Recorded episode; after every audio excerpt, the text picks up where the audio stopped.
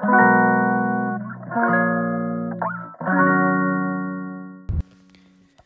んにちは松田祐介です。妊娠や出産に関わる麻酔酸化麻酔を専門にする麻酔会をやっています。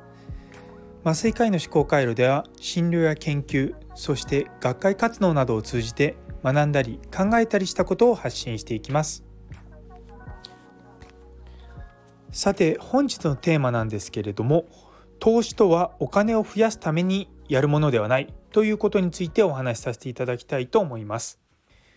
今日このことをテーマに挙げさせていただいたのはですね実は最近、まあ、ちょっと子供と、まあ、子供って言ってももう19とかなんですけれどもと話していて、まあ、投資とかそういったお金のことについて結構話す機会が増えてきたんですね。で私自身別にあの例えば株式投資をしてたりとか不動産投資してたりとかもう全くないんですね。なんで本当に資産っていうと貯金しかなくて、まあ、若干ですね最近仮想通貨を触っていたりとか、まあ、そういったことはあるんですけどもいわゆる本当に投資らしい投資っていうのは、まあ、まともにしてきてないんですよ。なんでその私があまりこう投資投資っていうとですねあまり何も投資してないのに何言ってんだかって言われると思うんですけれどもそもそもその子供と話してた中で思ったのがその投資っていうとどうしてもお金のことに絡んできちゃう気がするんですけれども決してそれってお金だけじゃないっていうふうに僕はずっと思ってるんですね。まあ、何かっていう例えば時間もその投資の対象になると思うんですよ。でお金もそうだし時間もそうだし物事には有限のものっていうのがたくさんあるんですよ。なんでそれをいかにこう有効に使うかっていうことを、っていうことをすごく子供とこの前話したんですね。でどうしてもそのなんていうか将来への投資っていうふうに言うとお金なイメージがついちゃうんですけど例えば教育とかするとどういうことが起こるかっていうと、まあ、もちろんそのある一定の生活を維持するためにお金は必要なのは分かるけれども逆にお金を突き詰めてって自分自身を疲れさせちゃってたりとかする時期って多分皆さんあると思うんですよね。どうしてもお金が増えてくればもちろん税金が増えてきたりとか そういったこともすると思うしあのなかなかですねそのお金と時間のバランスっていうのを考えたな中で私は今すごく時間がを重視してる人生を歩んでます。例えばですねあの、まあ、どういうことしてるかというと結構今はそのまあ医者をやってると当直のバイトとかあるんですけどそういった一切やめました。たまにするんですけどね年に1回ぐらい本当に年1回とかですよ。あそれはもう本当に気が向いた時とかあちょうどその頼んでくれた先生に会いに行きたいとか、まあ、そういったあのー、お金以上の何かを求めていくことがほとんどなんですね。で逆にじゃあ何をしてるのかっていうともう今はもう家族との時間を楽しんでますっていうのはもううちさっき言った通りもう上の子19なんですよ。で次は17で一番下でももう13もうすぐ13になるんですね。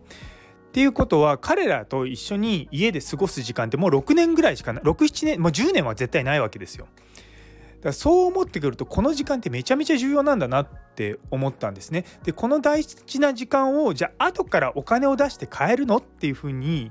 思った時にいやそれ買えないよね。ってことは今は家族といる時間がお金よりも大事なんだよなっていうふうに思っててて今の生活をしてます。でこの考えに至るにあたってやっぱりですねその投資をじゃあ今まで僕は何に一番投資してきたかっていうと自分自身の教育とかそういったものに使ってきたんですね。例えばそのカナダに行くために英語の勉強をするそれにお金も使ってきたし時間も使ってきたし、まあ、それは、まあ、自分自身の人生をまた豊かにするためでもあったんですよね。人から見ると多分僕ってあまりこう経済的には成功してないんですよ。その留学に行くのにじゃあ一体いくら使ったかっていうと多分うん千万とは言いませんけども、ま、100万円単位のお金がかかってるんですよだって僕3ヶ月間英語のためだけにか、あのー、留学してたりとかしてたんですね働き始めてからわざわざ休職して。でそのそれ考えたらね3ヶ月分給料入ってこなくてその分ね、授業料向こうで払って向こうで生活費払ってっていうのをやってたんで結構それ考えるとうん、まあ、かなり、まあ、投資というか、まあ、そういった形では使ってきたんですけどもそれって僕にとってはだらだらだらだら時間をかけて家族との時間がなくなったりとかそのやっぱり子どもの成長とその自分のキャリアとのそのバランスを考えたりとかいろんなことをする中で今そのタイミングじゃないとできないって僕思ったんですね。なんでそのタイミングで行ったりとかしてでだからいわゆるそのお金を具体的に投資してることよりもその時間を投資してきた経験がすごく僕自身はあるんですよ。でその中でやっぱりそのなんそもそもその投資の本質的なものは何かっていうと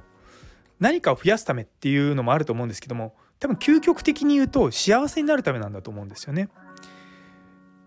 例えばお金を増やしたいって思うその根源にはおそらくお金が増えると幸せになれるとかその例えば家族との時間が増えるとかそういったことがあるんだと思うんですよね。で一般的に投資っていうと、まあ、長期投資が僕はいいと思うんですねだから僕がやってる壮大な計画っていうの計画なのか分かんないんですけどもまあキャリアの最後の方にまあ豊かな生活が来ればいいかなとは思ってはいます。でそれに対してはですねまあお金足りなければあの借金をしていろいろとやっていけばいいかなっていうのが、まあ、僕の安易な考えなのかもしれませんけれどもあの、まあ、投資と借金もまた若干絡んでくると思うんですけれども僕は借金すること悪悪いと思ってないんですね。っていうのはそのとその借金して例えば浪費とか消費とかそういった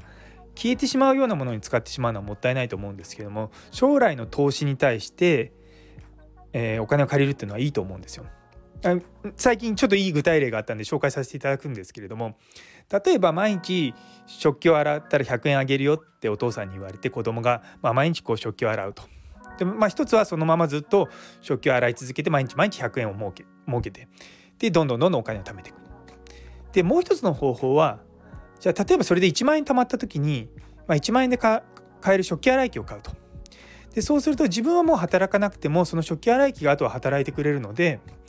まあ、その最初の、ね、100日間はで貯めたお金で食器洗い機を買ってでその後はもう機械がずっと自動的にやってくれるからあとは自分の時間を使いながらお金をを、まあ、ゲットする。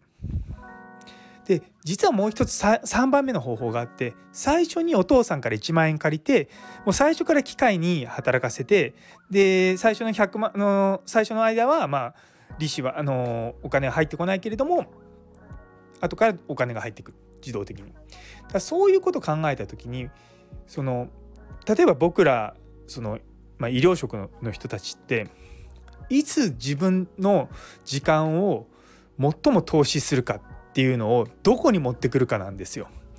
で僕は最初に家族に、まあ、借金って言い方変ですけども家族をま犠牲という言葉はあんまり使いたくないんですけど、まあ、お願いをして僕がその海外に留学したりとかそういった夢を叶えさせていただくためにいろいろとさせてくれっていうのを、まあ、家内はやってくれたんですね。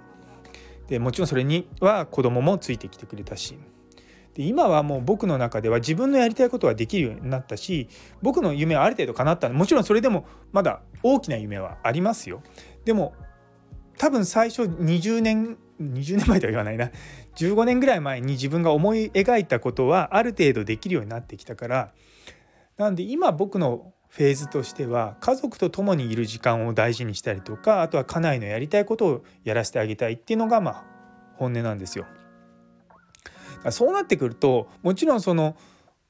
僕が例えば家内がは働きたいんですね。で、まあ、つい最近仕事始めたんですけれども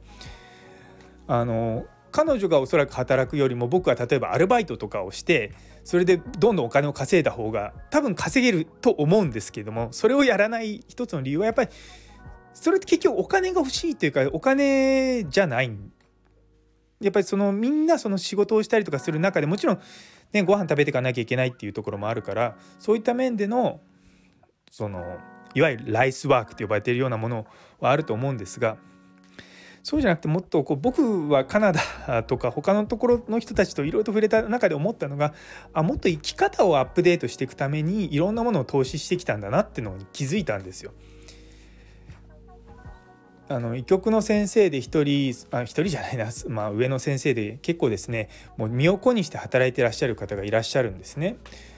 で僕からするともう命を削って仕事をしてるように見えるんですけれどもやはりそれはやはりさの彼のあのモチベーションというにもなってるし、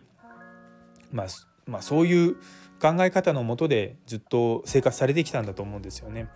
でもちょっと僕はちょっとそういったものは難しいなって思ったりとかや